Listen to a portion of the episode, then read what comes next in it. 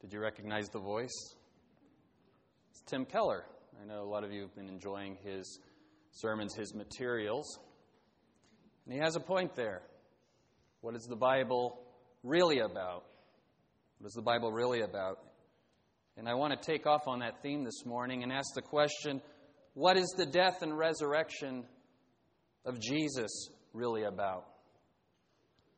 You see, if you've been following along in Mark with us Sunday after Sunday, you realize that the religious leaders, the Pharisees, the Sadducees, the scribes, they didn't know what the scriptures were about.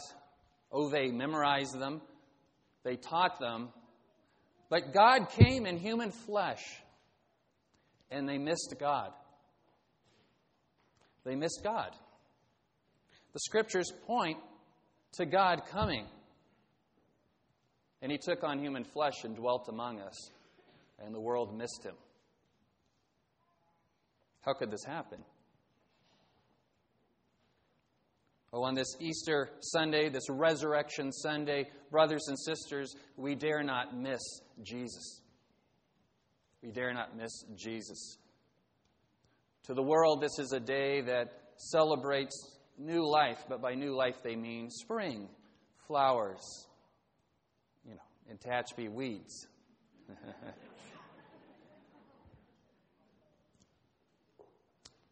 But as Christians with the Word of God who feed on the steady diet of the Word of God, let's not miss what the resurrection is really all about. Why do we do this? Well, the short answer of why we end up missing the true significance of the Word of God and who Christ was and what his death and resurrection meant is because we cannot help ourselves but to start with us and then evaluate and interpret our world from us. It's endemic to us. We inherited it from Adam and Eve. This man-centeredness. Oh, we try not to do it, and by the power of the Holy Spirit we can overcome it. And yet our residual sin nature causes us still to become the final judge of what the Scriptures mean. Brothers and sisters, let's not do that. Now, we know the world does it. We just had a great example of it. They made a movie about Noah that wasn't really about Noah at all. Wasn't really about him at all. Very simple story, is it not? God looks on the world he created, and he's disappointed, he's grieved, because man only did what was sinful constantly, and only thought sinful thoughts, sinful desires. And God, because he's a God of justice, because he's a God of justice, must pour out his wrath on mankind. But he's also a God of mercy. And for years and years and years, this righteous man, Noah, builds an ark and warns people of the coming judgment. Ark was plenty big enough for Noah, his family, two of each kind of animal, and plenty of room for any that would repent. And yet none would. Was Noah a righteous man because he only did righteous things? The Bible tells us Noah was a righteous man because he put his faith in God. God said, build a boat in the middle of dry land. And Noah did it. In the same way that Abraham was told to leave your country and go. And he obeyed God. By faith, Abraham was saved. By faith, Noah and his family were saved. Theologians talk about this problem. How do you solve the problem of God's justice and God's mercy? If God doesn't punish, he's not just. If God doesn't forgive, he's not merciful. And so you see justice and mercy colliding in one story in Noah, an ark. But once the door closed, the door was closed. After the flood, we see a rainbow. Significant of God's promise that he'll never judge the earth by water ever again. And yet there is a coming judgment. Peter tells us.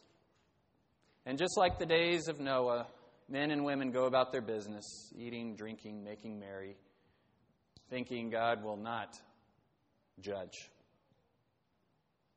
How do we solve the problem of God's justice and mercy? That's what the death and resurrection of Jesus is all about. God said, I will take the justice, the punishment on myself, so that I can extend mercy to all those who believe. God solved the justice-mercy problem.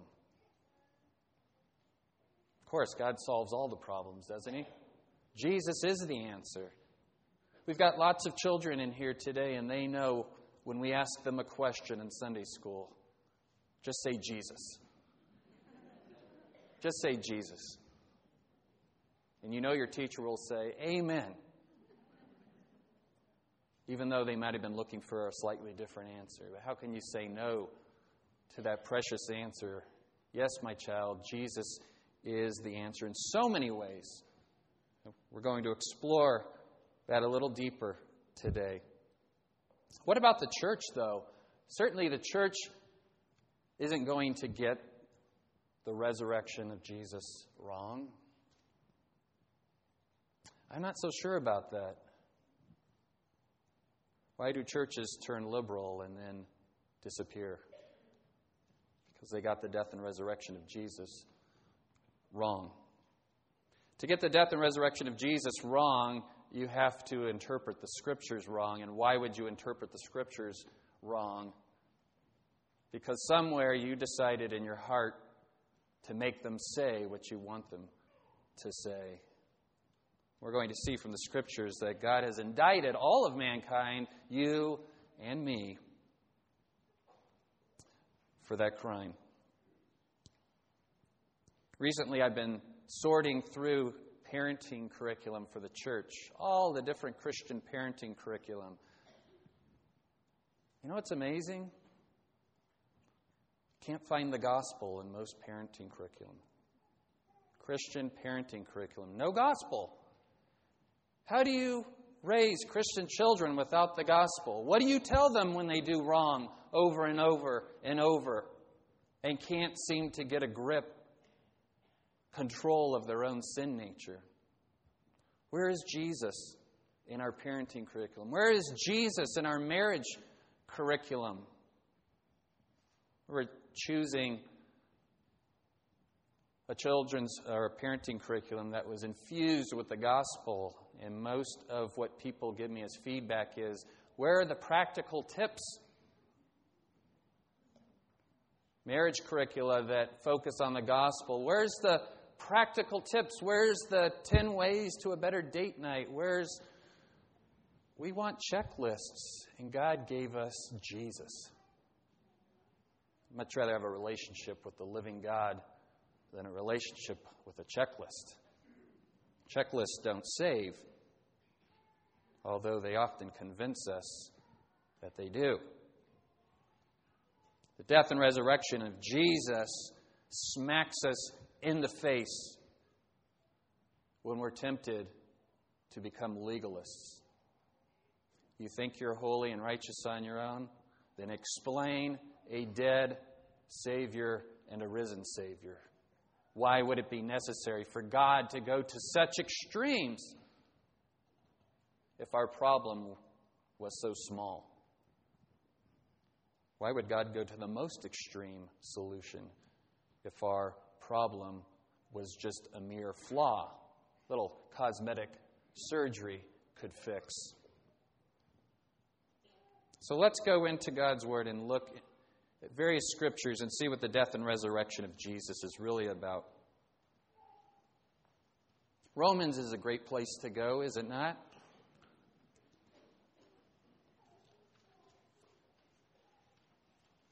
I'm going to go to Romans ten, nine, and ten. Many have this verse memorized. Definitely a lot of our Awana clubbers have memorized these two verses.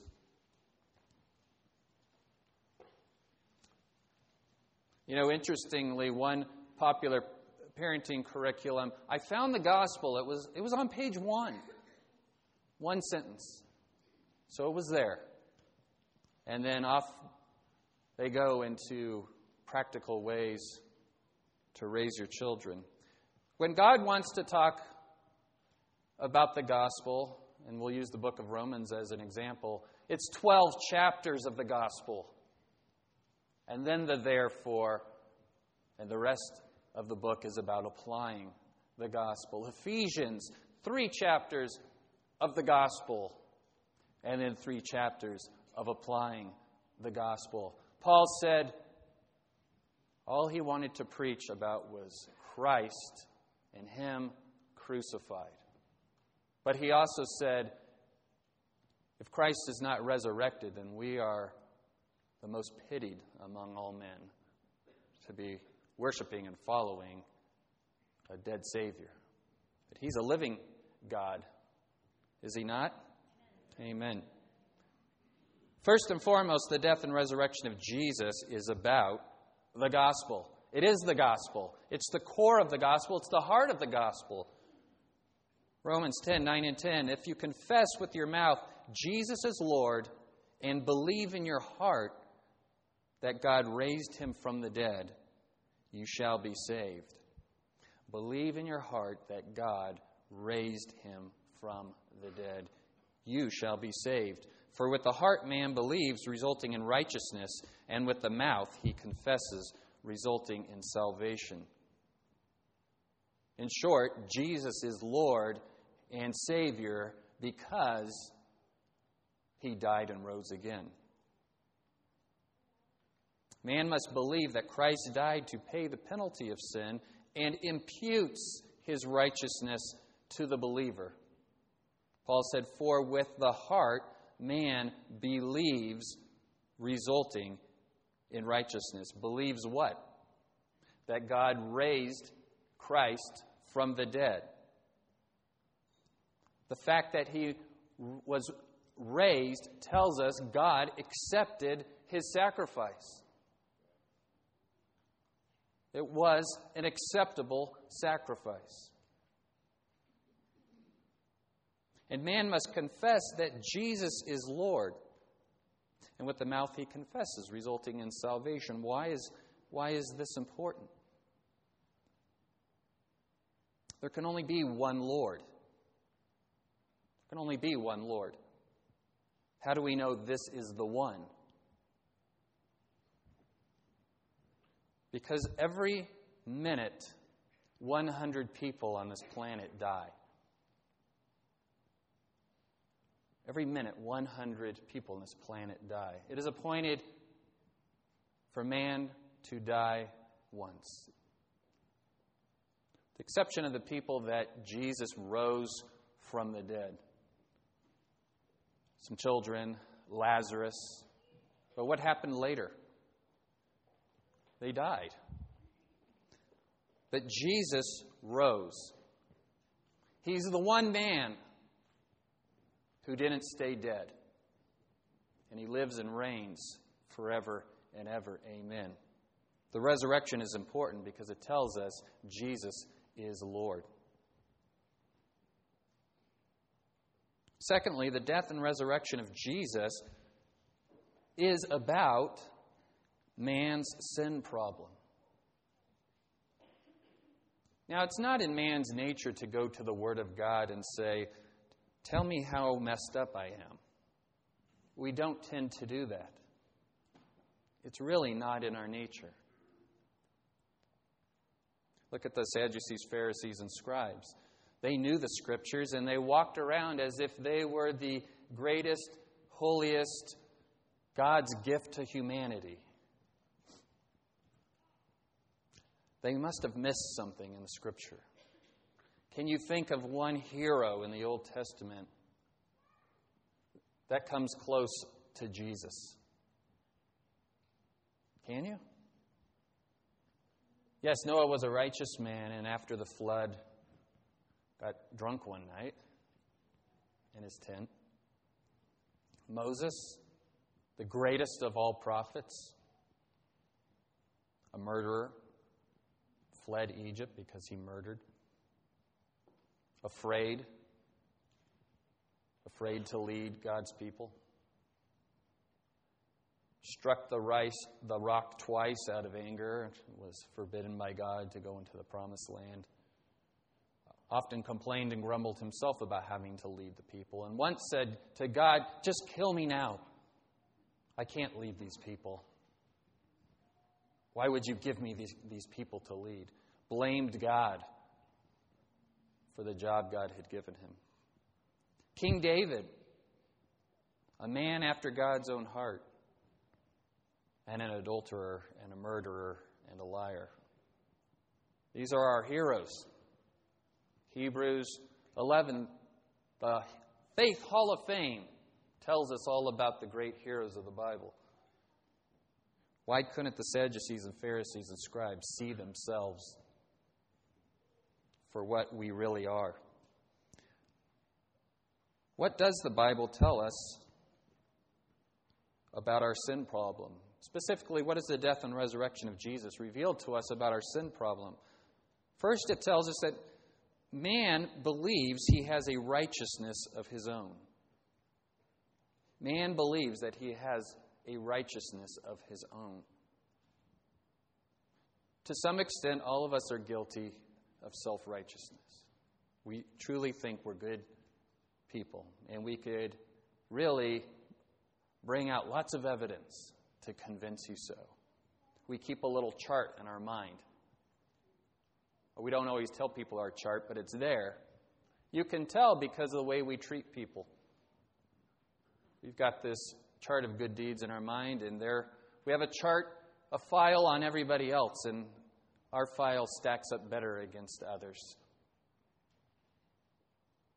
And so, therefore, we believe we have the right to play Lord in our own life and play Lord in other people's lives. We all do it. We don't like to admit we do. And yet, admitting is the key to fixing the problem. You don't know how to fix the problem until you know what the problem is.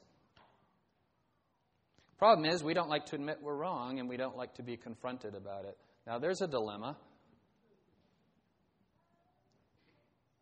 God is trying to lovingly confront us with our problem, the very problem he came to fix. Man believes that being right all the time and being a good person gives him the right to be his own Lord and lord it over others.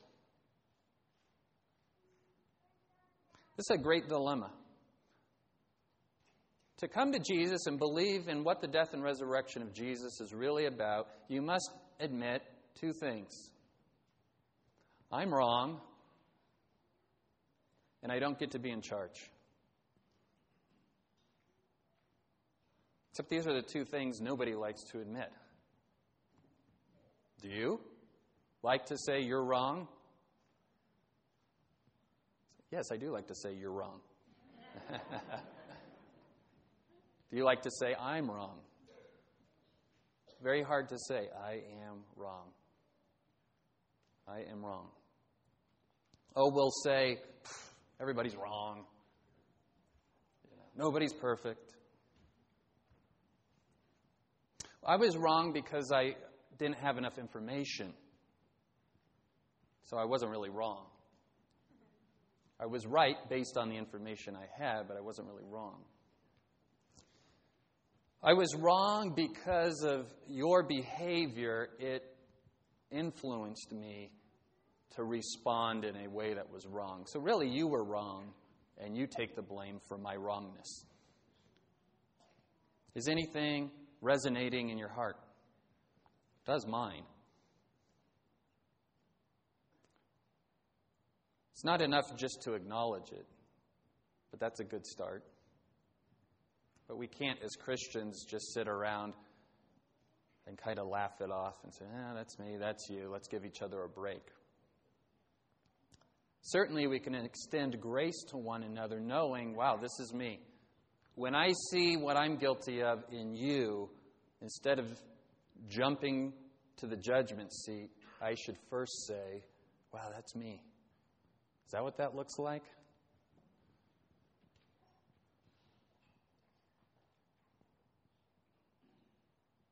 Here's some popular statements I hear Christians say that tells me this really is endemic to who we are. Jennifer showed me on Facebook the other day this, this quote, "Jesus died because you are worth it." Of course, why wouldn't he die for, for somebody like me? Now, I don't know what the writer of that line had in mind completely. I could take the scripture and work that into a theologically correct statement, but something tells me what they meant was God just couldn't help himself but, but to die for me. Grace isn't so amazing if we were worth it.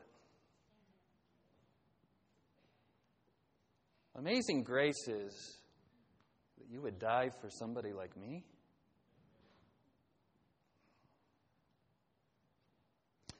Some other statements I hear Christians make. I finally learned to forgive myself. Finally learned to forgive myself. Sounds like a humble statement. I'm too hard on myself, so I need to forgive my... I sinned against... How do you sin against yourself? It takes two parties to sin against someone.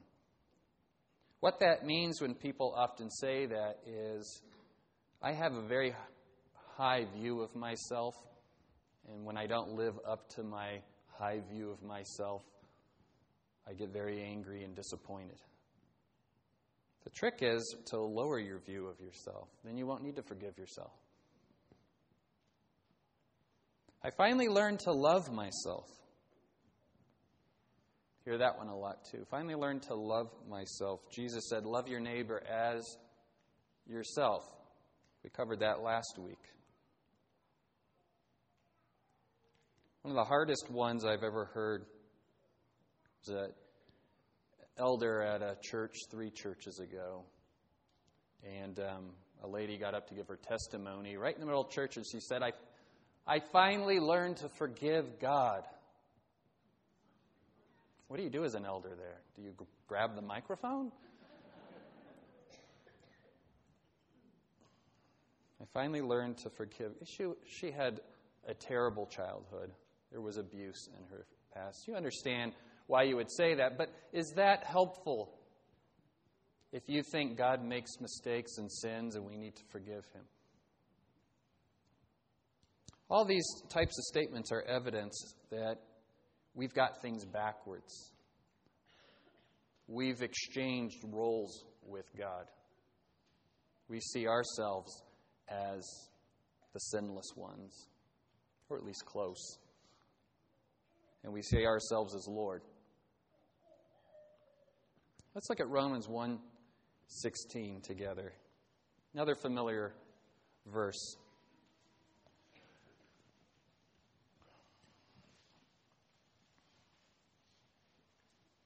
Another Awana verse.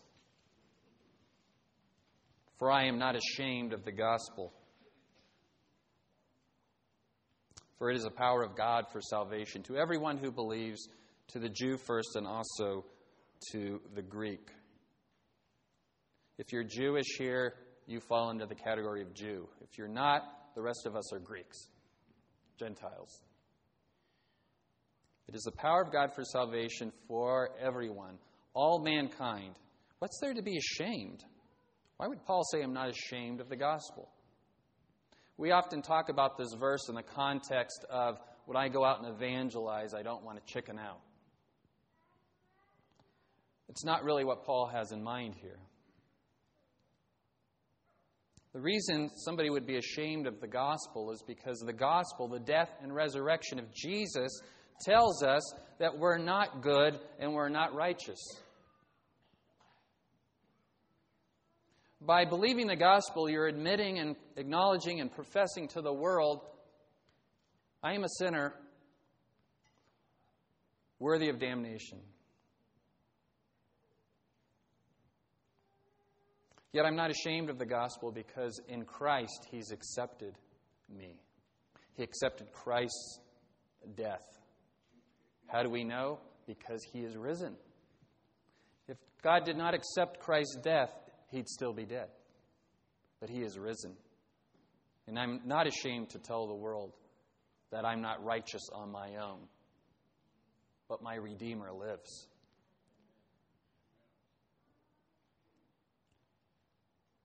Paul says, for in it, in what? In it, in the gospel, the righteousness of God is revealed from faith to faith.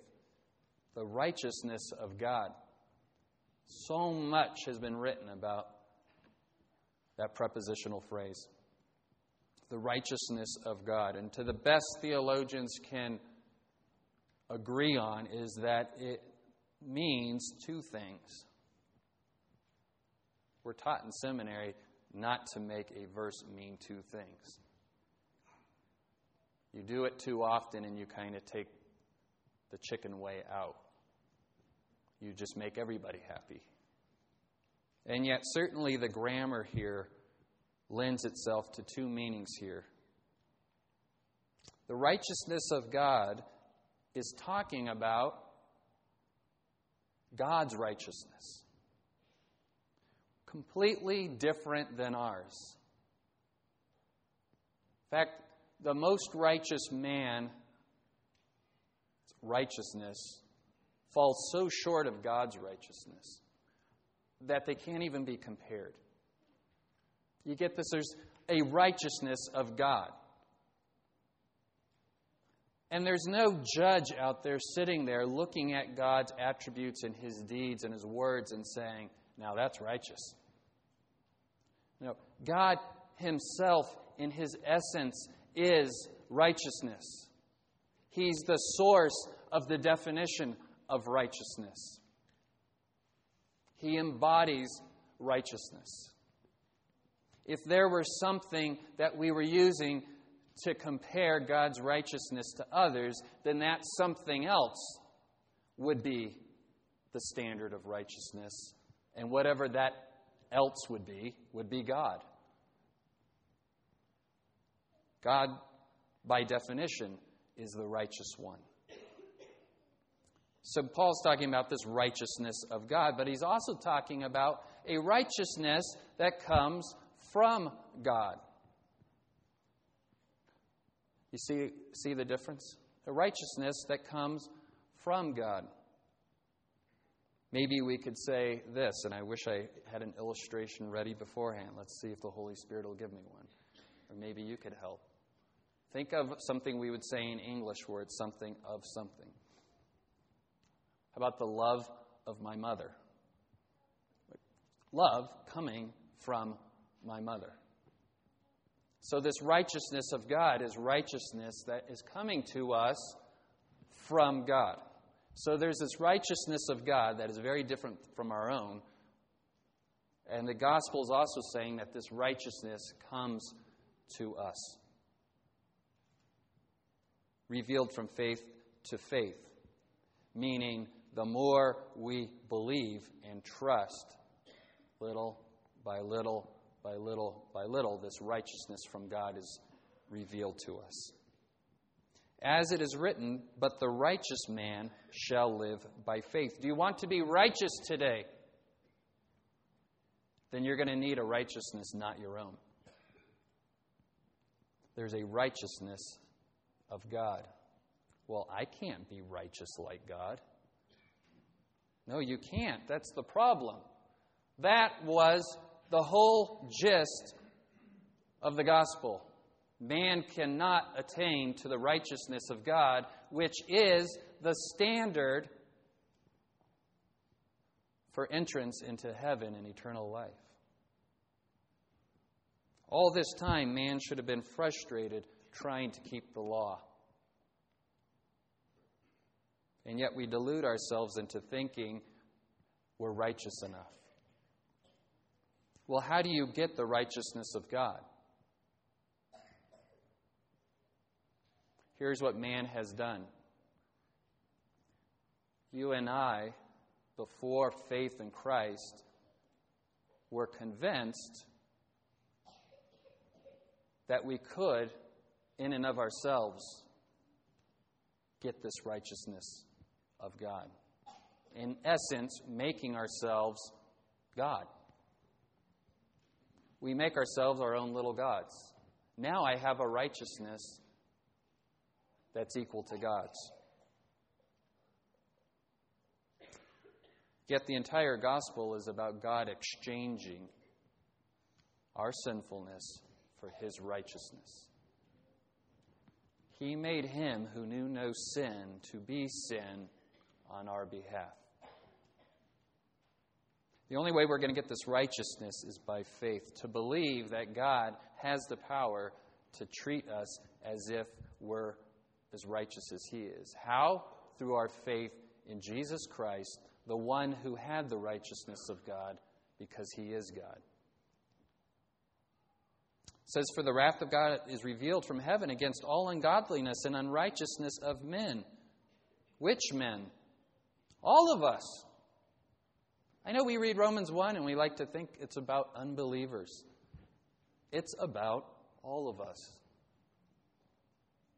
God is laying out his court case against humanity. Why? What is humanity guilty of? Who suppress the truth and unrighteousness? Suppress the truth.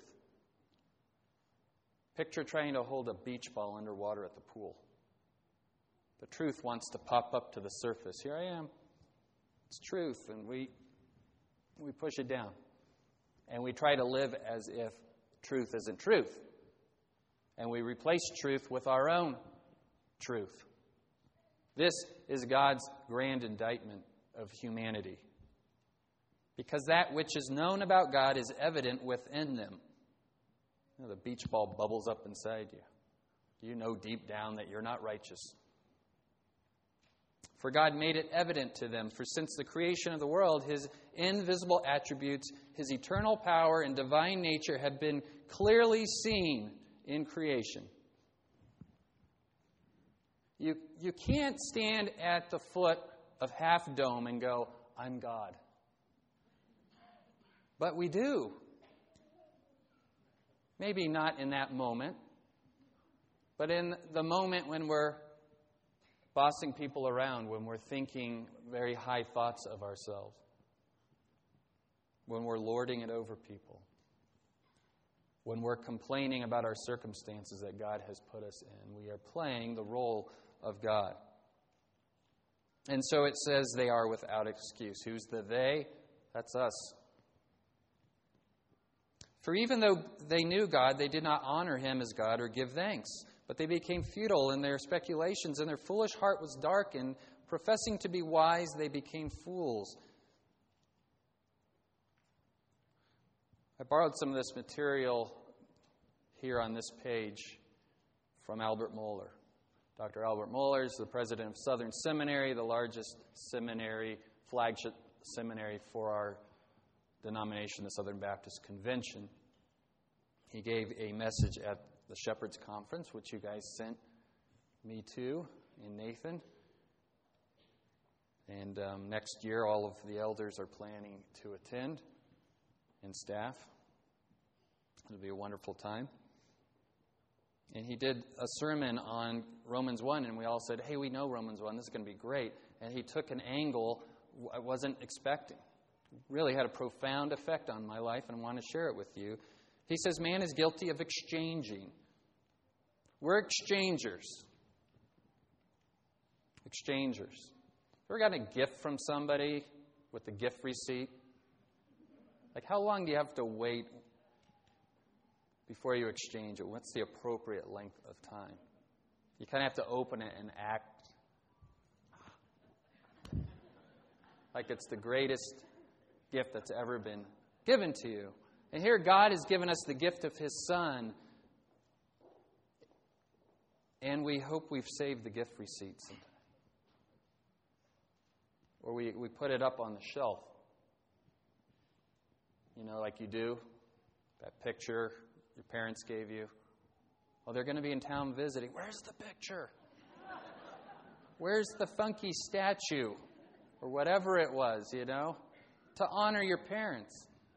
Is that honoring, though? No. They can tell on the mantle that the dust ring doesn't match.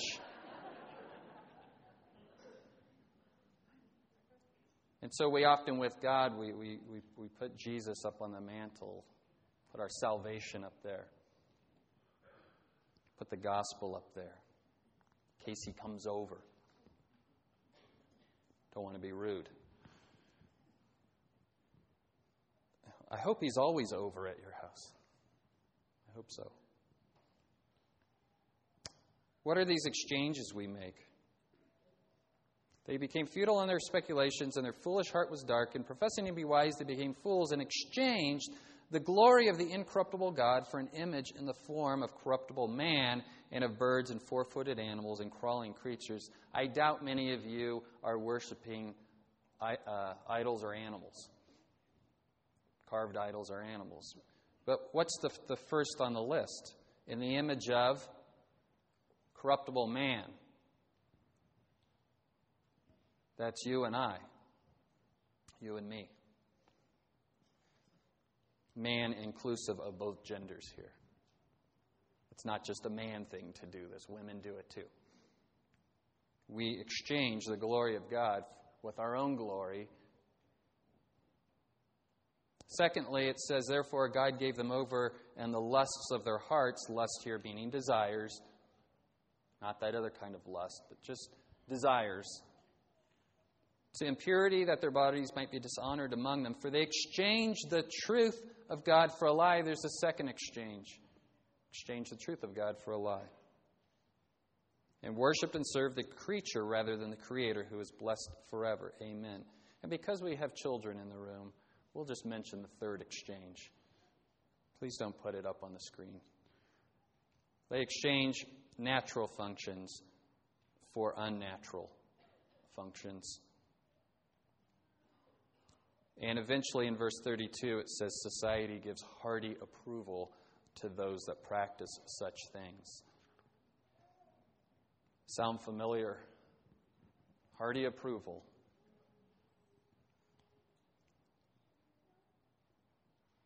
Exchanging God's promise, the rainbow, now is a symbol for that which God died for. So a summary of these exchanges. We exchange the glory of God for our own glory. We exchange the truth of God for a lie and exchange natural functions. We could call any natural function the God-ordained activities that he's given us as the blessings of life. Don't just think about the example Paul puts in Romans. That's just a Hebrew way of doing an argument from the lesser to the greater. Look, if people will exchange in this way,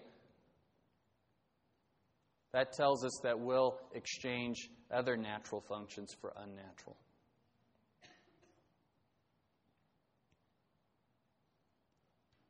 You and I are all guilty of making these exchanges. Why?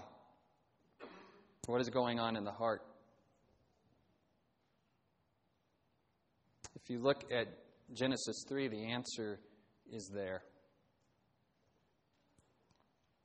Genesis three, four through six. And the serpent said to the woman, you surely shall not die. Right? He said, is it true that you can't eat from any tree in the garden? And she correctly said, no, we can eat from any tree of the garden, but the tree in the middle of the garden, the tree of the knowledge of good and evil, we must not eat from it or touch it, otherwise we will die. And Satan said, you surely shall not die.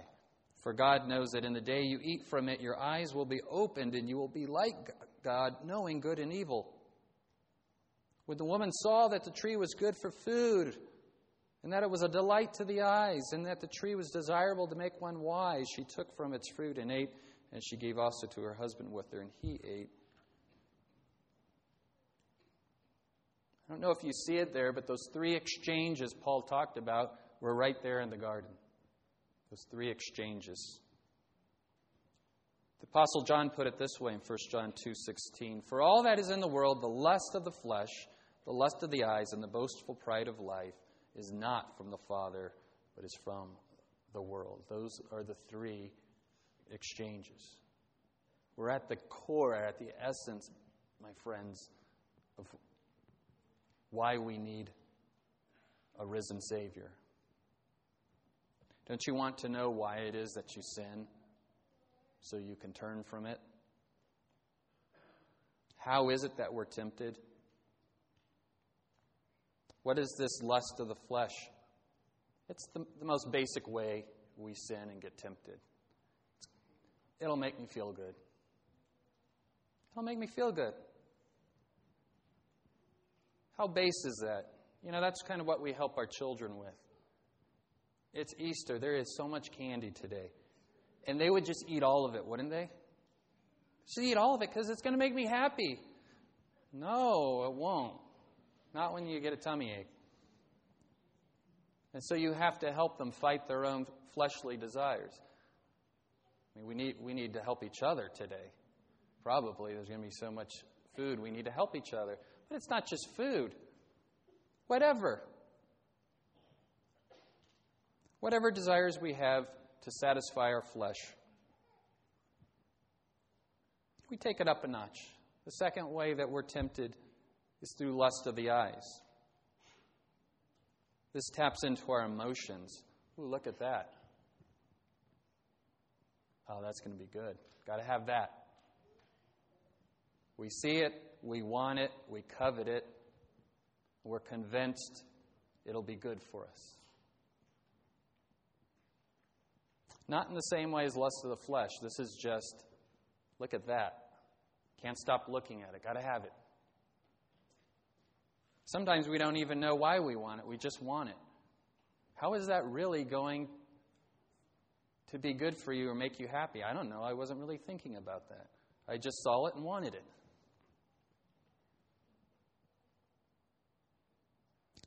The third level hits us at the intellectual level, the pride of life. You see the progression.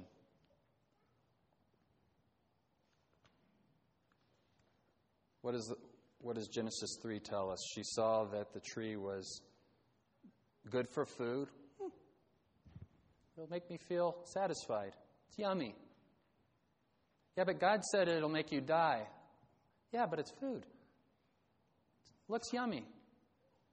And that the tree was um, a delight to the eyes. Ooh, look at that. I don't know what this fruit looked like, but it was captivating.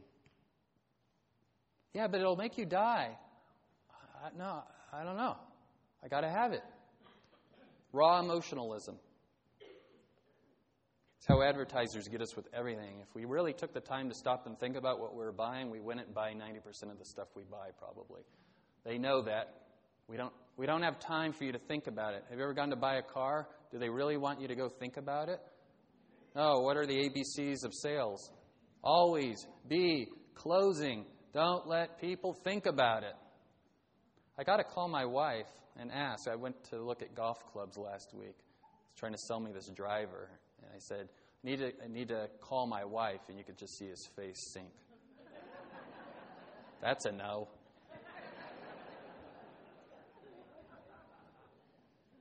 Why? Do you need her permission for everything?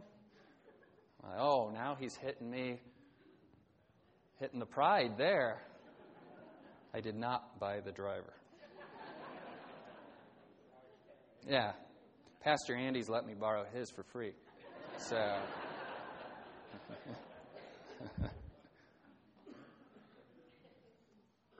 And then she said it'll, it, the, the, the, food, the fruit is good for making one wise. I remember a couple of years ago, Nathan preached to us the temptation of Christ, and those are those three levels right there. Satan tempt, tempted Christ. First, he said, turn the rocks into bread. The basic level, the gut. You're hungry. You should get to eat. You have the power to turn the rocks into bread. Base level. Yeah, I am hungry. But Jesus did not give in to temptation. In fact, he said, man shall not live on bread alone, but every word that proceeds from the mouth of God. We have a wise Lord and Savior. This is his food. To do my Father's will is his eat and his drink. Then Satan tempted him at the next level. He brought him up to a high mountain, showed him all the kingdoms of the world, visual. Jesus was a man just like us, tempted in every way, but without sin. Look, you could have all this. That must have been an amazing view. Wow. Of course, it all belonged to him anyways. But in the way the Father had ordained. No shortcuts. First the cross, then the glory. How many of you out there want the glory before the cross? Go ahead, raise your hand. I want the reward without the work. And then finally he says, throw yourself off the temple and see if God's angels will come and rescue you. Are you important enough for God to rescue you? That's at the root, at the heart of man, the pride. Am I important enough? Am I special enough? Am I meaningful enough? Will God stop short of nothing to rescue me? And Jesus did not give in to the temptations.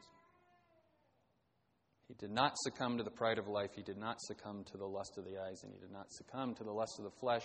Praise God, the one man on earth, tempted in every way, but did not sin. The last Adam.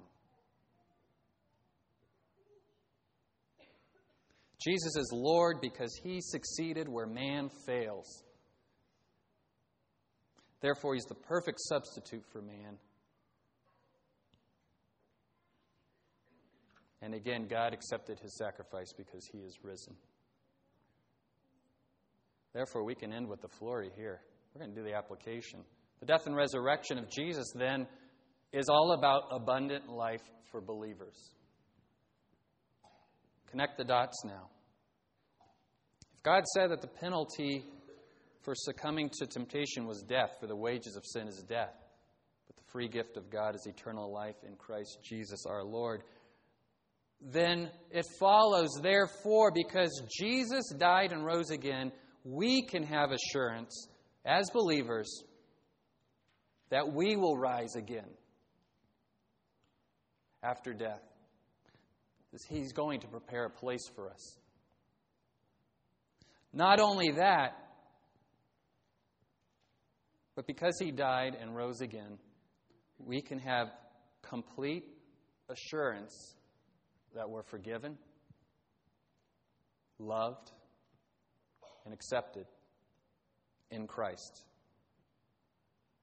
So we can live an abundant life now. We get a down payment on heaven now. We get a foretaste of the feast to come. So many of us, brothers and sisters, are not living the abundant life.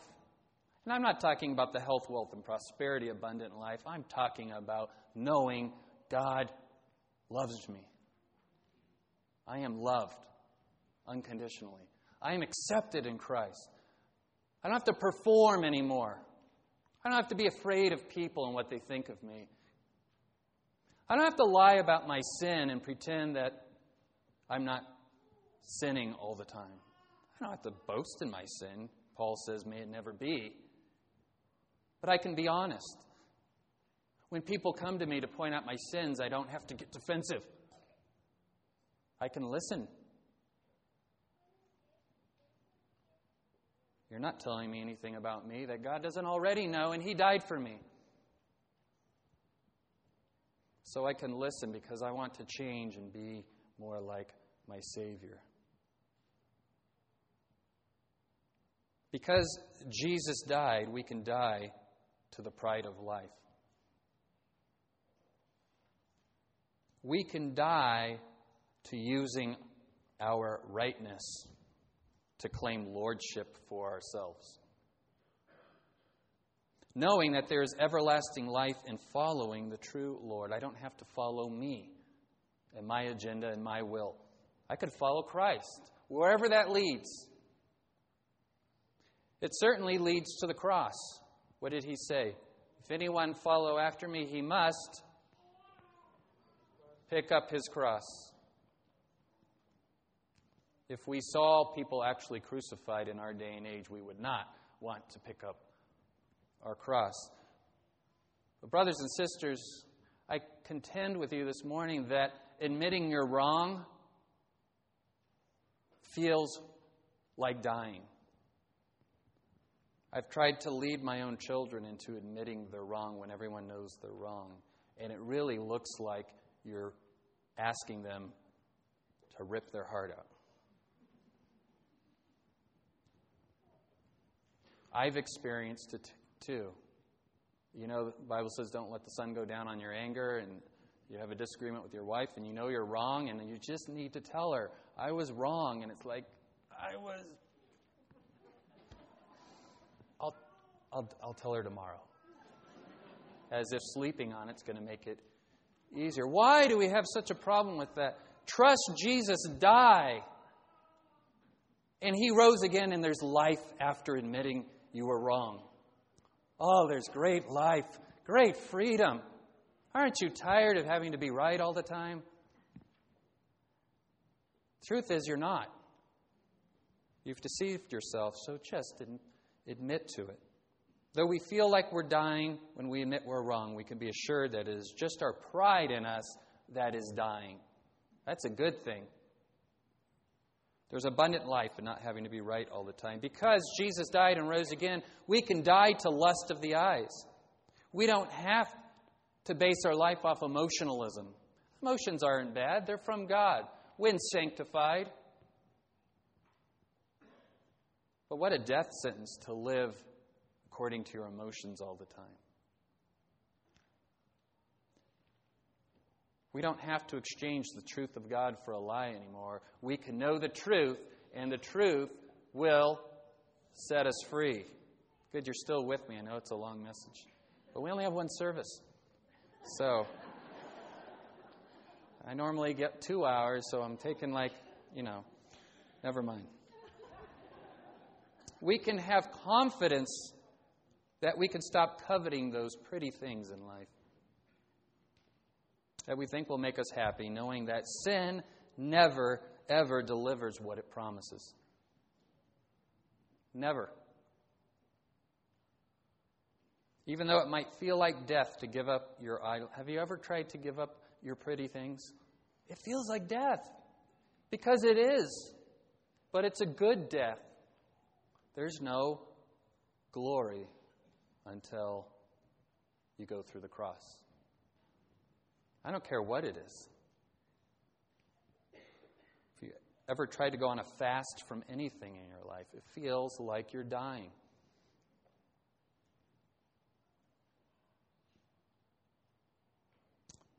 Finally, we can die to the lust of the flesh, those carnal desires that have a grip on us.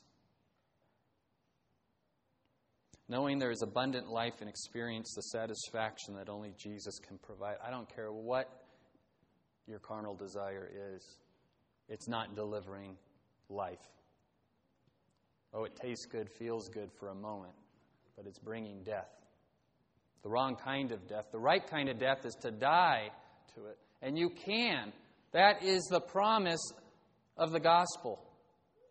That if you put your faith in the death and resurrection of Christ, you will die and rise with him at the end of your life. But now, in your sanctification, you can die daily to the very things you think give you life, but are really giving you death.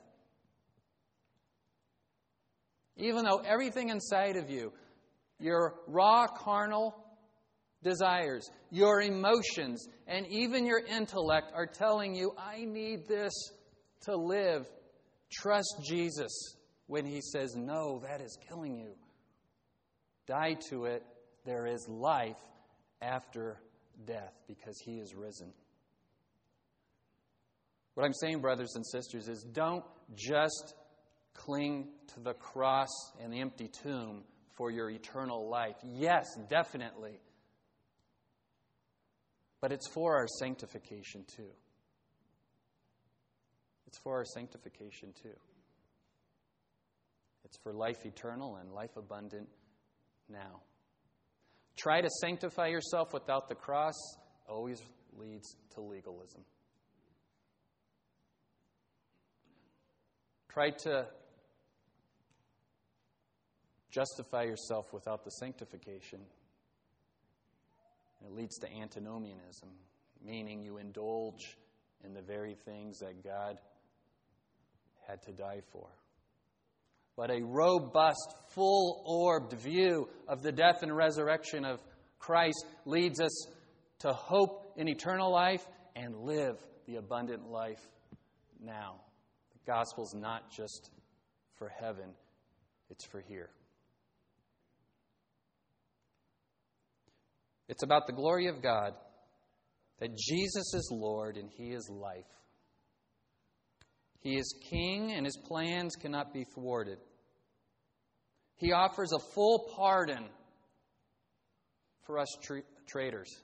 Full pardon through faith. And He also offers us abundant life right now for all who will follow in His path. We must die so that we can live. We're going to sing one more song. We're going to sing Crown Him with Many Crowns. I want you to soak in the lyrics. Let's get off our thrones and look at the chosen one on His throne and live for Him and through Him. Amen? Amen. Amen.